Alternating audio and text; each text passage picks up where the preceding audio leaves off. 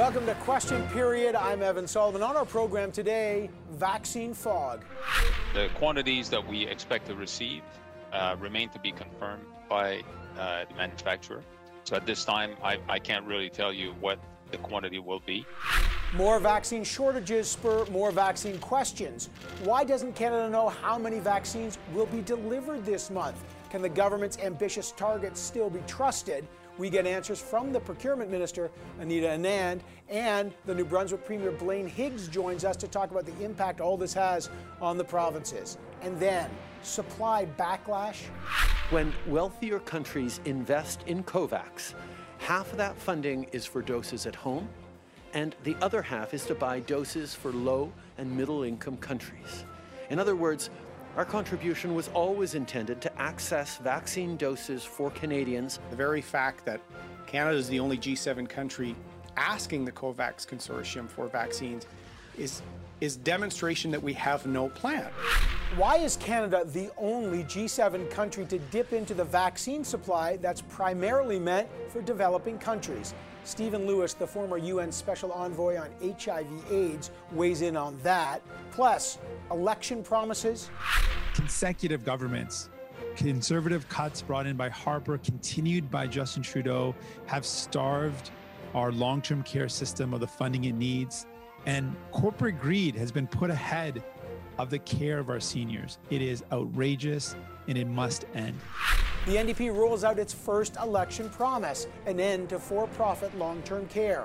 Is a spring election actually on the way? The NDP leader Jagmeet Singh joins us on that, and so does CTV pollster Nick Nanos. This is Question Period. Let's go get some answers. Of course, the minister uh, approached all of those vaccine manufacturers about manufacturing in Canada. All of them uh, examined the possibilities that that could occur in Canada. So, what Canada did is uh, choose the second best option, which is to buy from those pharmaceutical companies from the, the manufacturing locations that could supply us the quickest. Second best? Well, that's how the parliamentary secretary to the Minister of Procurement described Canada's vaccine plan to me late last week. Now, that was a startling admission, and it came just after the government finally revealed that months ago, every vaccine maker they asked refused to set up a domestic production facility here in Canada to help secure a supply. So Canada apparently chose the quote second best option and ordered the vaccines from overseas. How's that going? Worse than expected, according to the Prime Minister. Moderna reduced its delivery of vaccines to Canada and has not given any assurance about the February 22nd delivery date, except to say it will be lower than the target. Why? Well, even the government doesn't know. And combine this with the dramatic reduction of the Pfizer supply, why is the Prime Minister so sure that the target of 6 million doses by the end of March will still arrive? Are new vaccine approvals going to speed up that process? To talk about all this and more, I'm joined now by the Minister of Procurement, Anita Anand. Always a pleasure to have you on the program, Minister. And, and you know, the shortages have been the, the big political concern. They've been worse than your government expected. The vaccine uh, makers, Pfizer and Moderna, missed their January targets, their February targets. How is your government so sure that they will hit their March targets?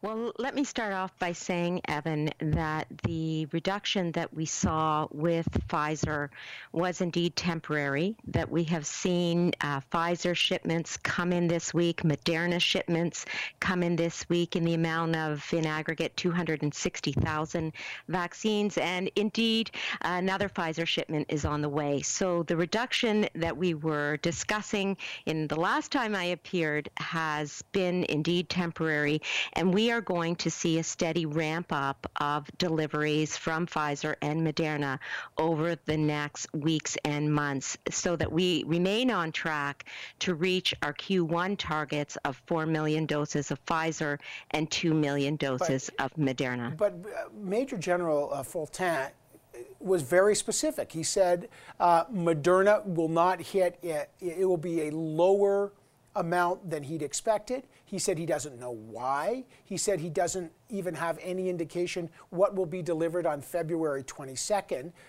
Uh, look, none of these makers have not hit their delivery date targets. I know they're ramping up, but they're still missing their targets. So, what's the explanation for that? And if they miss March, if they miss Jan and Feb, why should we be confident they'll hit March? Well, Evan, I did speak with Moderna a number of times over the past week, as you can imagine, and I stressed the point of the urgency of these deliveries. But in addition, what they said to me was indeed they were ahead in December. They were ahead in January, and February is going to see a little bit of catching up because of the production retooling that is occurring at their plant in Europe, and that we will be seeing increased amounts over the course of February and March to hit those targets. One of the reasons we're reliant on ordering overseas is we don't have domestic supply. Uh, and you, your parliamentary secretary, told me explicitly last week that Canada's plan, and I'm using his word, is second best. This is clearly not the gold standard that you talked about. He said that we failed to secure the quote best option, that was domestic supply. So is it fair to say that the plan that we're making now is the second best plan? As he said, this was second best. I want to be clear that we have a two track approach. The first track, of course, is what is the most expeditious way to get vaccines into this country?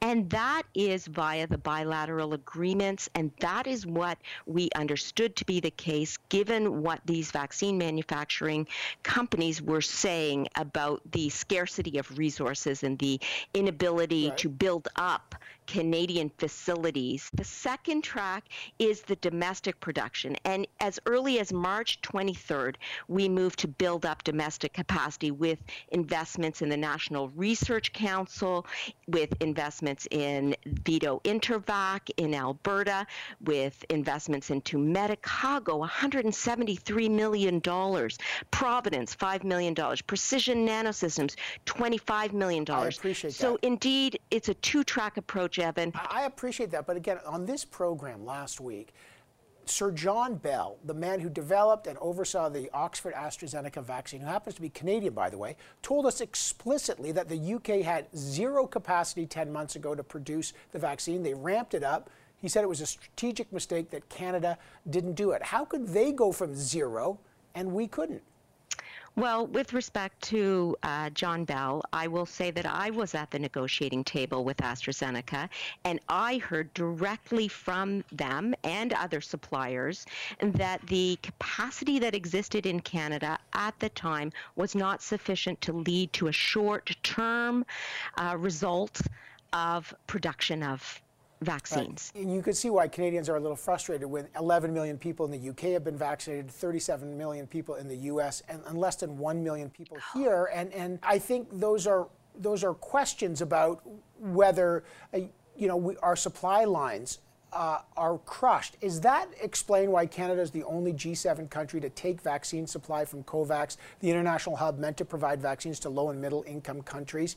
Uh, I know we're allowed to do it. I appreciate that but is that shortage that we're experiencing uh, mean that we are early to dip into that supply?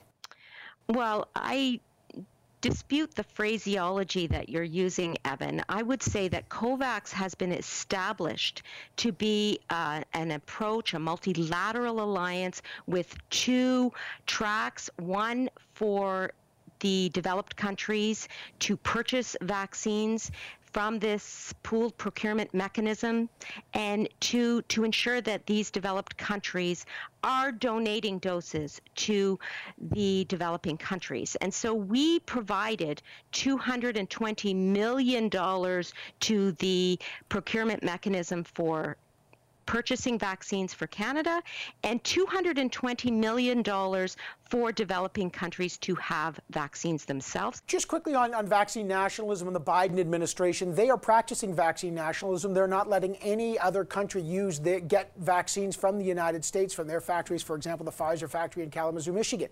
Have you and the Prime Minister approached the Biden administration to change that America First policy on vaccines hard and say, switch it, let Canada use those factories to order? How hard have you gone after the Biden administration? Really appreciate the question, Evan. Of course, the Prime Minister has been in touch with the Biden administration, indeed, President Biden himself on this issue. I have also been in touch with uh, Jeffrey Zients of the U.S. administration, and I am pressing them, as you can well imagine. Uh, we are leaving no stone unturned and making sure that we can have access as a country to doses from various locations. The big thing, and you were on this program a little while ago saying if we get AstraZeneca and Johnson & Johnson approved, we could accelerate the vaccination timelines, which by the way would be great.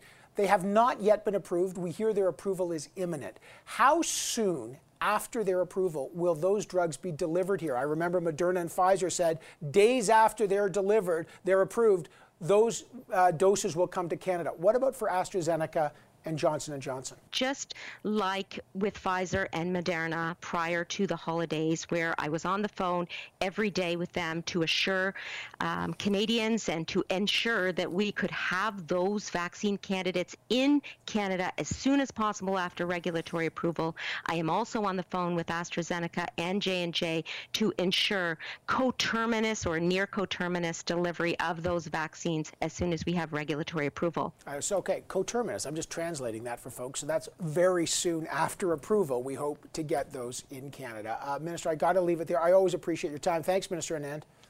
Thank you so much, Evan. Take care. Coming up, Canada's controversial vaccine supply. Should Canada really be taking new doses of vaccines from the supply primarily meant for low and middle income countries? Joining us next, Stephen Lewis, the former UN Special Envoy on HIV/AIDS. He gives his view on that. Stay right here with Question Period.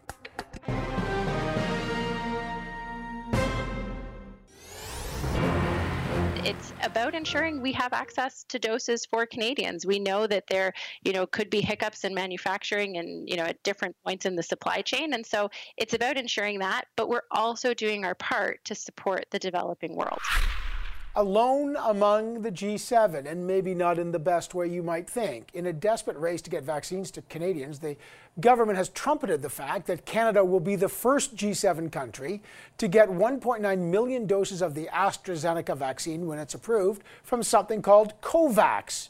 What is COVAX, you ask? Well, that's the global vaccine sharing initiative that Canada joined, and the primary goal is to get vaccines to low and middle income countries. Canada gave $440 million to that and is actually entitled to use half of that money to get vaccines for domestic use.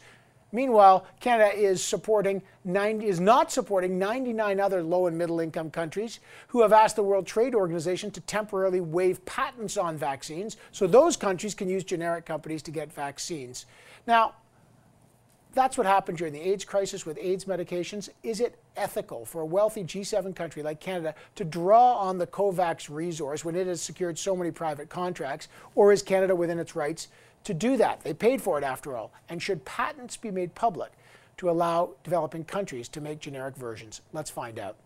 Joining me now to get his view on this is Stephen Lewis. He's the former UN Special Envoy for HIV AIDS in Africa and the current co-director of the organization AIDS Free World. Mr. Lewis, always good to have you on. Let, let me start with COVAX. Your reaction to the government's actually a robust defense. They're proud of the fact that they're getting close to 2 million doses from COVAX. They say, hey, that was part of the plan all along. Your thoughts? When COVAX was created, it was designed to provide vaccines for the low and middle income countries.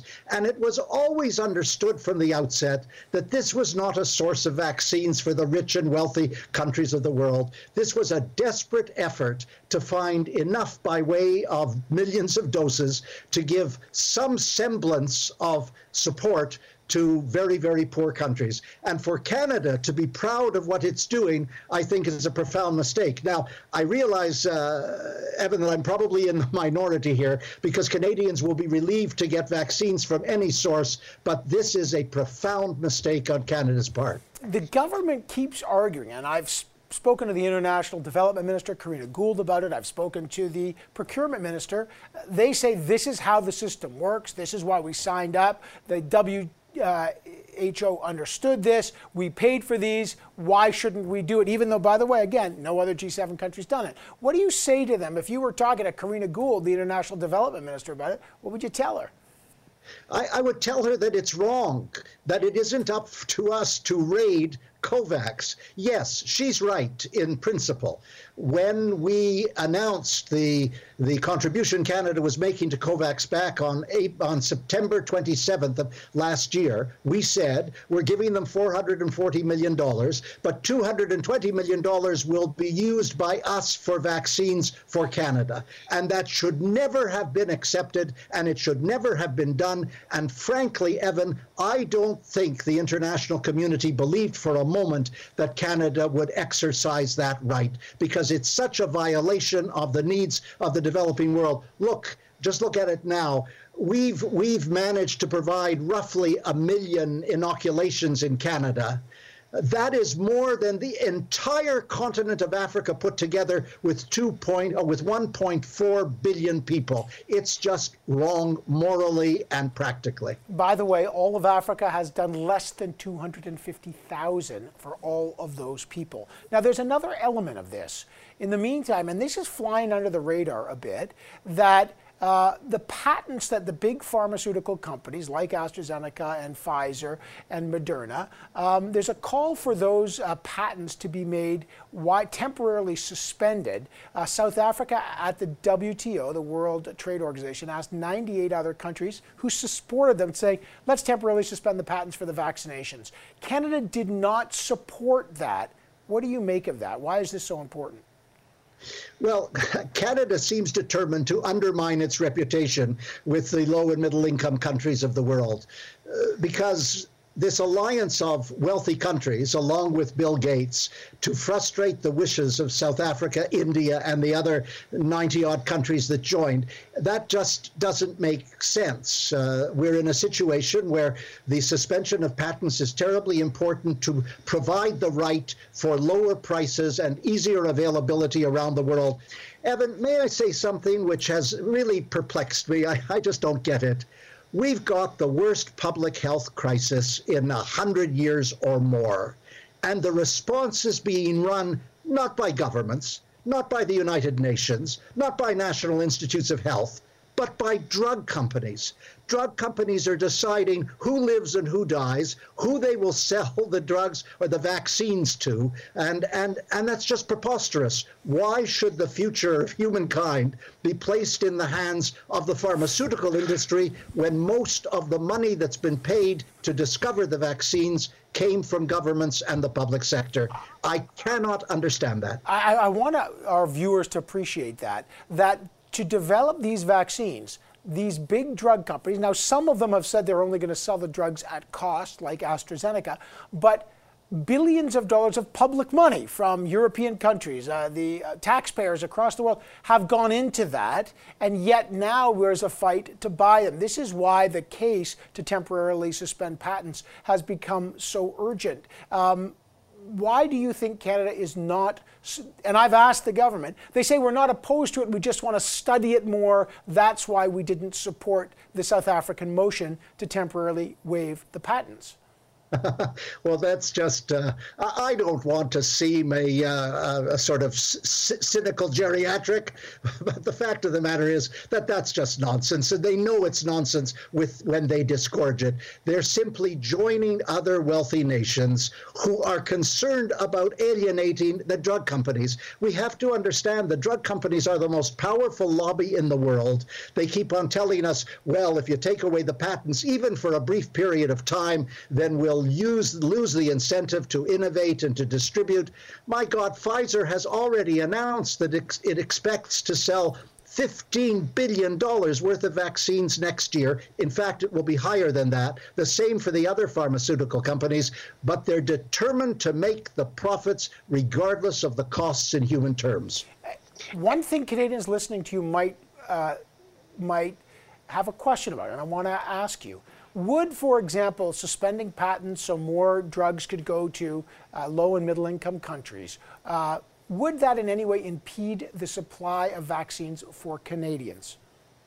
Not in the slightest. Not in the slightest. The Canadian government has so much power compared to other low income and middle income countries of the world. So we would continue to purchase on a legitimate basis the vaccines as they come available. After all, Johnson and Johnson has now gone to the United States asking for emergency approval. Novavax is in sight. We already have three major pharmaceutical companies. Canada has the resources to be able to get the vaccine. So there would be no diminution of Canada's capacity. But I point out that, that at its best, COVAX will provide perhaps 20% of the needs of the low income and middle income countries of the world by the end of this year. The Economist Intelligence Unit, which does such careful examination of these issues, says that many of the developing countries will not get the vaccines until 2023, even 2024. And we're forgetting, Evan, that if we don't deal with the developing countries, it come back to haunt us because the virus will spread yet again. So it's got to be a global public health initiative, not just the wealthy nations initiative. Stephen Lewis, uh, always good to have you on the program. Some urgent questions, uh, health questions and ethical questions facing all of us. Thank you, sir. Appreciate it. Thank you, Evan. Bye bye. Coming up, are provinces getting enough information about the vaccine rollout? Are they even ready for a deluge of vaccines if it comes at the end of March as promised? The scrum is next, and our special guest will be the Premier of New Brunswick, Blaine Higgs. Stay right here with Question Period.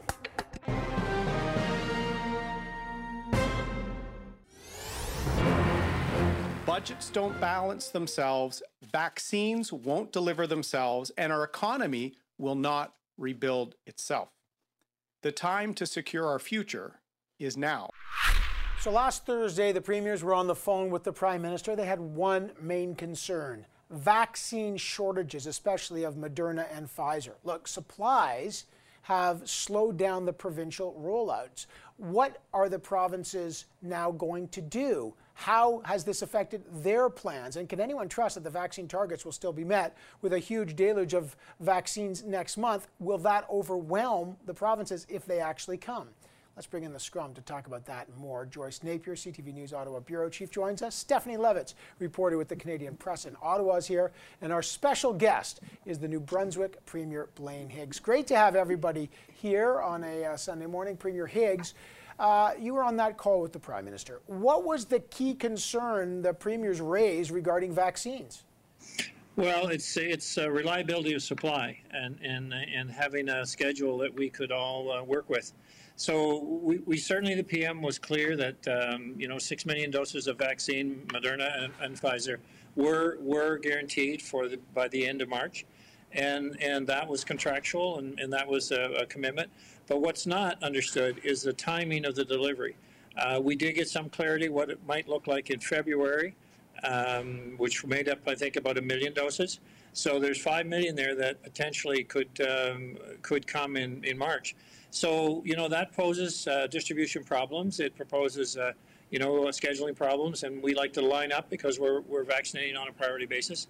So the, that is a concern, um, and and that that's what we we're trying to get a handle on. Okay, and I want to return to that, Steph, because one of the key issues is not just the transparency and when the doses are going to come or, or what the deluge that may be backloaded into March, but um, politically this week, one of the big issues from the opposition for the Prime Minister was why didn't you develop a domestic supply line? The Minister of Procurement, who was on the show, said, yeah, the pharmaceutical companies refused to come here uh, earlier in the year, but how does Mexico and Argentina and other countries get licenses to vaccines like AstraZeneca? Was it a strategic error of, of the federal government not to lock in that domestic supply earlier, Steph? Yes, I mean, I mean, it's like full stop, right? And even if you know, even if they had tried their hardest off the top, and there was some talk early on about, you know, partnering with a Chinese firm and developing stuff up here in Canada, but really, one wonders, you know, at the outset of the pandemic, everyone's been willing to give the government a bit of a pass, and Canadians themselves, personally, right, a bit of a pass. March was just like, whoa, what just happened to us? But then after that, at some point, you think they would have tasked their people with like three strategies, right? The today, the next week, and three months from now. And they talk a lot about making sure, you know, they saw vaccines coming, they knew the wild, wild west of PPE procurement. But off the top wasn't also one question why can't we make this at home? And as they were asking Canadian companies left, right, and center to pivot, to make To make hand sanitizer, to make gowns, to make surgical masks, to do all of that stuff, there are companies in Canada, I have heard from them, who said, hey man, we could have had a shot at doing this, but nobody wanted to talk to us. And I think, you know, if we talk about where the next line of political inquiry is going to go on this and where some of the damage could be done to the Liberals, it is on this question. Well, it's interesting, Joyce, because Steve MacKinnon, the parliamentary secretary to the Minister of Procurement, uh, admitted uh, on Power Play this week that once they struck out on domestic supply, they went, and his word, this is now the second best option going to buy it overseas. And now we're basically, you know, it's like we ordered the whole menu on Uber Eats, but we're waiting for delivery. And delivery is key, obviously, Evan, and we're finding this out. And, you know, to what Steph was saying, we learned a lesson from PPEs, right? Way at the beginning of this pandemic when we realized we're not making them and we don't got any. So we've got to import them, and then we started making them. It seems that that lesson wasn't absorbed. Uh, it was learnt but not absorbed. So when the when the prime minister talks about noise, which he said on Friday, don't listen to the noise out there. I really do think the noise is created by the lack of clarity, um, and by their deafening silences on certain questions, and one of them being. Why don't the pharmaceuticals want to know anything about Canada? Why can't we build them here? Why can't we produce them here? And that Novavax facility uh, will probably now, they say, get on board next year. or So missing the key vaccination process. Premier Higgs, let me get back to you. You said something I think that we got to pay attention to if we we're always talking about looking ahead to the next hurdle in the road. If the prime minister's right and they're going to get 6 million doses by March, like look at the date today, it's going to be heavily backloaded. And if AstraZeneca and Johnson & Johnson come on board soon, the provinces are going to be flooded with a huge amount of vaccines are our provinces ready to roll those out as quickly as possible to meet those targets, or are there real challenges this backloading will pose to the provinces? Well, I think we got the message pretty clear from all of my colleagues, and, and, and certainly New Brunswick included. We're ready. We're, we're up to speed to go. We can vaccinate a minimum of 45,000 a week. We think we can actually go as high as 90,000. And, um, and, and every, every province is ready and waiting it is, it is a shortage of supply right now that we're looking for. So I guess if I had to say, we'd like to be in a position where we had more vaccines than we have capability, but that we don't see that coming anytime soon. But we will deal with it, and if we have a flood of vaccines, that's great. I'd like to say, you know, when I think about the, the looking at Canadian suppliers, we saw people ramp up big time over over this last uh, 10 months. We make all kinds of things in terms of protective equipment. We can do that same thing, and I, I for can't believe that we can't find a license agreement with a vaccine provider and then let our companies do their best efforts to, to make it happen. Yeah, in the meantime, Steph, there's, you know, we're talking a lot about the federal government, but th- there's a lot of politics right now as we wait for these vaccines, lockdowns, uh, opening schools, the lack of use of, of PPE. Uh, those are all going to. Um, go on, or sorry, rapid tests, those are all going to go on the provincial shoulders. Is there going to be heavy pressure on people like Premier Higgs to get those aspects of the pandemic right? I mean, of course there is. The, the question is, you know, where people's heads are at and what matters to them at the end of the day. And, you know, the Prime Minister on Friday referenced an anecdote from a friend of his whose parents were in long term care, and I guess the parents had just now become fully vaccinated, right? And so when that vaccine is missing, um, and people are in lockdown to protect their loved ones. Are they focused on the lockdown or are they focused on the vaccine? But I think also if we, you know, when the Prime Minister also talks about noise, one of the things he is, I think, subtly also saying is that by the time these vaccines are all deployed, and we're talking maybe 3, 4, 5, 6, 7, 8, 9, 10, 11, 12 million months from now, nobody knows. But the point is that we're probably not going to the polls in the next six to eight weeks. And by the time we do go to the polls at the federal level, at the provincial level, how far back are people's memories going to go? Are we going to sweep this all under the rug as a really dark time in Canadian history and we'll focus more on the happy things about the way community came together? Or are we going to give it to the politicians who refuse to tell us the truth, who refuse to be honest about what was going on, and hold them accountable for the decisions they were making? Yeah, and that's going to be a good question, Joyce, uh, whether when the vaccines finally arrive, there'll be some bump uh, for the federal government, but there's economic damages as well. But does all the stress fall on the shoulders of the federal government, or frankly, do the, do the provinces have to bear a lot of the responsibility too? Absolutely. I mean, the provinces will be responsible for the rollout, and let's see how that goes if they get a big dump. But also, the provinces have gotten billions of dollars uh, from the federal government.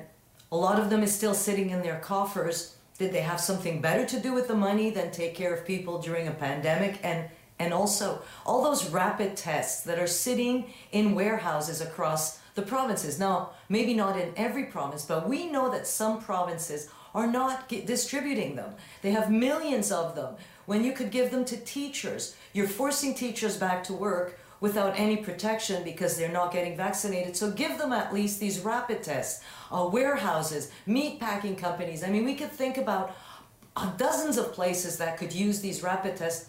Why are the provinces sitting on them? What are they waiting for to give them to uh, to reopen parts of the economy? We know that that would help. They're not doing it. All right, uh, I got to leave it there. Uh, Joyce, uh, Steph, I know you're going to stick around for a minute. Uh, Blaine Higgs, uh, Premier of New Brunswick, great to have you on the program. Thanks for jumping on. When we come back, is there going to be a spring election? The NDP have released their first platform they want to end for profit long term care, but it is provincial jurisdiction. How can they do it? NDP leader Jagmeet Singh joins us next. Stay right here with Question Period.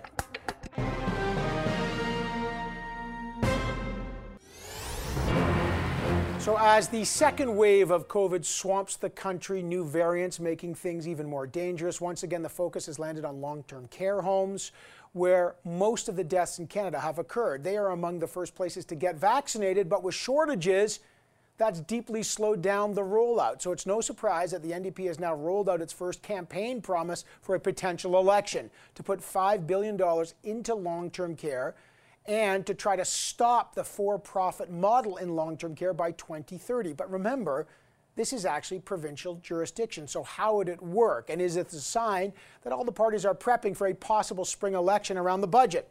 Let's find out. Joining me now is the leader of the NDP, Jagmeet Singh. Mr. Singh, always a pleasure to have you on the program. Uh, look, you and Thank I you. have talked a lot about this long term care issue before. This is squarely a provincial jurisdiction. So, what exactly do you think the federal government can do to really take the for profit model out of long term care? Well, a couple of things. First off, we have to acknowledge that I've spoken to many, many families that have shared their heartbreaking stories about long term care. This is one of those things where people are saying, we don't want to hear excuses, we want to hear solutions. So, what we're saying is, we're not in any way disrespecting jurisdiction. We're saying that should not be a barrier to showing some leadership and working with provinces to get some things done. When it comes to profit, first of all, we have to be clear for profit homes are overwhelmingly worse, more infections, more uh, deaths than anywhere else. And so, what we're calling for is a couple of really concrete things. First off, Revera is wholly owned by a federal agency, make that public. The federal government can do that. Secondly, bring in long term care and home care under the same principles that provinces already agree upon, the Canada Health Act. Increase funding in line with those principles, which would immediately increase the quality of care. And then, for a long term goal, so that this never happens again, we need to make sure we're working with provinces, providing the funding to get rid of profit right. in long term care. Okay. It can be done there's various steps we can take. Justin Trudeau's asked about that. He said, look, again, he always says the same thing. He said, look, even for Revera, which he says long term care homes, that is clearly provincial jurisdiction. If they want to do it, we'll work with them, but they can't do that unilaterally. Do you buy that? No, I think that what the Prime Minister should be saying is we are going to buy it out and make it national. We are going to make it public right away. We're going to provide funds so that provinces that are already faced with massive shortages when it comes to long-term care beds, what province would say no to new beds and new funding to care for their seniors? I don't understand how any province could say no to that. And I certainly don't see how the public would allow any premier to say no to new publicly funded beds for seniors to be cared for with dignity. If this increased funding uh, for long term care and other things you've asked for are not in the spring budget, and here you are rolling out a campaign promise are you prepared to vote against uh, the spring budget and trigger an election this spring? I've been very clear on this point. We are not looking to trigger an election. And Justin Trudeau's sole focus in this pandemic, in this moment right now, should be on getting vaccines for Canadians. That should be the only thing he's working on. He should not be planning an election. He should not be spending time or resources doing anything other than getting vaccines to Canadians. Delays in vaccines mean more people get sick and more people die. So that should be his sole focus. And but, we're going to continue to hold okay, him to account on that. But you're, but I, I'm just trying to figure this out. You say he should not be preparing for an election, and you're literally on this program rolling out an election promise. So, like, what is it? Well, this is something that's in an urgent crisis. Like long term care, I've met with so many families that are saying, well, why is this happening? If we knew these problems happened in the first wave, there is no excuse for them to continue in the second wave. We're seeing our loved ones die. The pandemic has disproportionately been borne out on the lives of seniors. That has to end. So, this is something that we're committing to do, but we want to see the government do it right now. Let me just dig deeper into vaccine rollout. It is the key issue. The Prime Minister has repeatedly said despite the shortages now, the March target of 6 million doses of Moderna and Pfizer will be met. He's talked to the EU about it, he's talked to the CEOs of those companies, um, and he guarantees that will happen. Do you trust that? Should we be, uh, be calmed about all that? It's hard to trust it given this context. When we first heard about vaccines, Canadians were excited. This was that glimmer of hope in a really difficult time. And this was that moment where people thought, you know what, maybe we're going to get past this. The vaccine is going to mean that we're going to be able to see our loved ones again and we're going to be uh, no longer worried about getting sick and our loved ones dying. But then the delays were announced. Then the misinformation or the lack of clarity, the prime minister saying one thing, a minister coming out with another when it comes to local production. All of these delays and lack of clarity and frankly lack of transparency are eroding public trust. And we want the public to trust us. We want the public to trust that the vaccine is going to be there and they can take it and they should take it. But when the prime minister is failing to provide a clear plan, is being so untransparent and not providing clarity, it actually erodes that public right, trust, but, but and this what, is a problem. People but are what's the clarity? You, like, I'm just trying to figure out what's the clarity you're looking for. He's told the provinces as soon as we know shortages, we tell the provinces. As soon as we get the numbers from the vaccine makers, we deliver them to the provinces. You're going to get six million by the end of March. You're going to get 20. Then you're going to get 20 million, and then you're going to get every Canadian who wants it by September. That's the plan. What's the tra- what transparency are you looking for? A number of things. First off, we talked about local production. We are not ever going to have the, the confidence to know that we're going to receive the doses that we need unless we know that we're able to produce them in Canada. He comes out with an announcement saying we'll have the capacity by September. His own minister says, no, no, it's going to be end of the year. Then the NRC says it's going to be in 2022. That's something that hurts public trust. We don't know how many Moderna doses we're going to receive next week or the week after. That erodes trust. He says on one day that we're going to receive a certain amount, then days later says, okay, there's been a delay, we're not going to receive it. The premiers themselves are asking for, well, what are in yeah. the contracts? Why don't we know what, the, what are in the contracts? Other countries have done that. All of this lack of clarity, coupled with the final pieces, you can't just set a deadline without telling us how you're going to achieve it. All right, I got to leave it there. Uh, Mr. Singh, great to have you on the program. Appreciate it very much, sir. Always a pleasure. Thank you. All right, coming up on the program, the politics of the pandemic. With so few Canadians getting vaccinated against COVID 19, support for the Liberals is starting to plunge. Can the government regain confidence? What are the political costs of rollout delays or supply delays? The scrum is next, and our special guest is CTV pollster Nick Nanos. Stay right here with Question Period.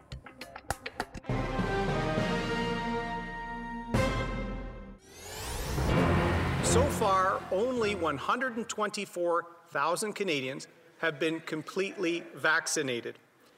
Where is the Prime Minister's plan to vaccinate 2.1 million, 2.1 million Canadians per day. We have had a strong plan on uh, uh, procuring vaccines since last spring. We signed more deals with more potential vaccine manufacturers for more doses per capita than any other country. Maybe that needs an update. It's the vaccine, stupid. With vaccine shortages dominating the headlines and Canada falling to about 33rd in the world in terms of people vaccinated, are vaccines becoming the potential ballot box question as we move towards a confidence vote on the spring budget? Vaccines are, by the way, also intimately tied to the economy. Canada lost 213,000 jobs in January, according to Stats Canada, and unemployment rose almost a full point to 9.4%. How is all this impacting the polls, and what could it mean for a possible election in a minority government? Let's bring in the scrum to discuss all that. Joyce Napier is the Ottawa Bureau Chief for CTV News. Stephanie Levitz is a reporter for the Canadian Press in Ottawa. And our special guest for this round is CTV News pollster and president and CEO of Nanos Research, Nick Nanos. Good morning, everyone. Nick, I'll start with you. Um, is the controversy around vaccine shortages, even with continued promises from the Prime Minister that the targets will be met. Is all this impacting the view on the government and on Justin Trudeau? Absolutely. It's been a political body slam against the Liberal government, the vaccine anxiety. What we've seen in the nanos tracking is the Liberals initially having about a 10 point advantage over the Conservatives. With the vaccine anxiety, now it's only five percentage points. They're out of majority territory, and it's becoming very close between the Liberals and the Conservatives. Oh, interesting. Vaccine uh, anxiety, Steph. The Prime Minister on Friday dismissed the vaccine as this is all noise. What are the real questions and challenges that he's got to talk about in the midst of this, you know, all the questions around the vaccine here in February? The, the, challenge he's facing right now is the question of transparency because it's becoming harder and harder to believe him when he sticks to these deadlines that he's made by which he says all Canadians who want one will receive a vaccine. We can accept that some of this is out of his hands, it belongs to the manufacturers, it belongs to Big Pharma. But there are the question of these contracts, Evan. There are countries around the world who have managed to find a way to be at least a little bit more transparent with their contacts, contracts, sorry, with these vaccine companies. The Liberal government is refusing to do so. Trudeau's been pressed on it ad nauseum at this point. And, you know, he talks a lot about keeping Canadians safe, but one wonders is he keeping us safe from some truth that he doesn't want us to know about how well this vaccine rollout is going to go over the next few months? Yeah, and Joyce, he keeps insisting we're going to hit the targets. I've talked to the CEOs, I've talked to the EU. There's questions about the EU using export uh, controls on that. There's questions about supply that they can't seem to answer. Um, what does he have to do now to kind of shore up confidence? And also, there, there are questions about Mr. Biden, now the new president of the United States, saying, you know, America first. So we're going to keep our vaccines, we're going to vaccinate our people first, and then we will give our vaccines to other countries. So there you go. Canada squeezed out again, first from the EU, then from the Americans. You know, the noise comes from the fact that the prime minister and his ministers give murky answers and not clear answers, even if the truth hurts. Maybe it is best to just tell it now because it, this is serious. People are getting irritated. And look, Nanos's poll just shows how irritated Canadians are getting. Uh, Nick, look, the Prime Minister of the government, and I had Anita Anand on the program earlier, she said, look, we're still going to hit the targets. They're going to be backloaded. We're going to be awash with vaccines. Eventually, they say, you know, AstraZeneca, Johnson & Johnson will come online. Rollout becomes a provincial issue. Lockdowns, provincial issue. Rapid testing, provincial issue. Are premiers also feeling voters' blame, or is this all coalescing on the federal government? Well, right now it's all coalescing around the federal government. But you know what, Evan, what we're seeing is a communications failure. Communications 101 under promise and over deliver. What the Prime Minister has to do is to kind of be forthright with Canadians and to say this is going to roll out between this time and that time, and the government will do its best to get vaccinations as quickly as possible into the arms of Canadians. So they need to manage expectations much better than they have in order for Canadians to have confidence in them. Uh, one way they're getting supplies is 1.9 million doses from something called COVAX, which we've spoken about, the international hub. Primarily, its purpose is to help low and middle income countries get the vaccine. Canada is certainly allowed to take half of its share. We're the only G7 country to do so. Is it defensible politically? It's one of these issues, Evan, where the Prime Minister is literally going to face and has faced opposition to this decision or challenges on this decision from both sides. If you're on the left, more progressive side of the spectrum, you're looking at this and saying, how dare you take vaccines from poorer countries? If you're on the right side of this political spectrum, you're looking at this decision and saying, how dare you allow people who aren't Canadians to get vaccines before Canadians? And so the Prime Minister has to make a call. He needs vaccines in Canadians' arms. He needs it politically, but more importantly, every day someone is not getting vaccinated, that's a risk that someone's going to die. So the question has to become you put it through a political lens and you say, we need these vaccines, we need them now. But let's also remember it's not like these vaccines are coming now, because none of these vaccines are coming right now, Evan. And, and that's the thing at the end of the day. And they might hit the targets a few months hence, and maybe this political noise will all blow over. But right now, it's a matter of life and death for thousands of Canadians. Yeah, and their job losses, Joyce, and then there's that the COVAX situation, which poses an, an ethical issue. Um, is that a defensible position when they say, look, there's a shortage? People are watching the UK and the United States race ahead. Uh, is it is it a hail mary pass to get COVAX, or is it just prudent? That's that was part of the plan all along. Well, listen, that's what Canadians expect uh, from their prime minister. So whether it's from COVAX or other sources, um, I don't know how much opposition within the Canadian public you would get um, about this, the prime minister deciding to go get those vaccines for those countries, mainly because it is also made for that. Canada can, you know, go in there and get the million vaccines that they're getting now, especially in a week where we find out that these pharmaceutical companies, none of them accepted to have their vaccines produced in Canada. So we now have to rely on vaccines made abroad until we can eventually, you know, sort of snail pace towards making our own. So, you know, the, the, the prime minister didn't have a heck of a lot of choice. So in, in, a, in a world where there's very little choice, that was a good one. Nick, who's been, if, if, the, if you say the polls are falling uh, for Justin Trudeau and the Liberals, and I know there could be a, a spring election, although Jagmeet Singh says he doesn't want one. I know everyone has to say that. Who's benefiting here? Well, what we're seeing the main beneficiary right now is Erin O'Toole and the Conservatives because their numbers have been up in the last couple of weeks. It's going to be interesting to see whether this anxiety turns into anger because if there is, there will be a, a political firestorm that will take place over the next couple of weeks because Canadians are upset at what they're hearing from the federal government. And you know what? Those provinces, there could be a political pylon, the federal government, if this continues. All right, guys, I got to leave it there. It's going to be fascinating. Minority government, you always got to worry about a potential election, and certainly with a budget coming this spring. Steph Levitz, Joyce Napier, Nick Nanos, great to have all of you on the program. That does it for question period this week. Of course, we're all watching to see if any new vaccines are approved next week or the week after. But I will see you tomorrow night on CTV's Power Play on CTV News Channel, and we will be back here in seven short days. Thanks for watching.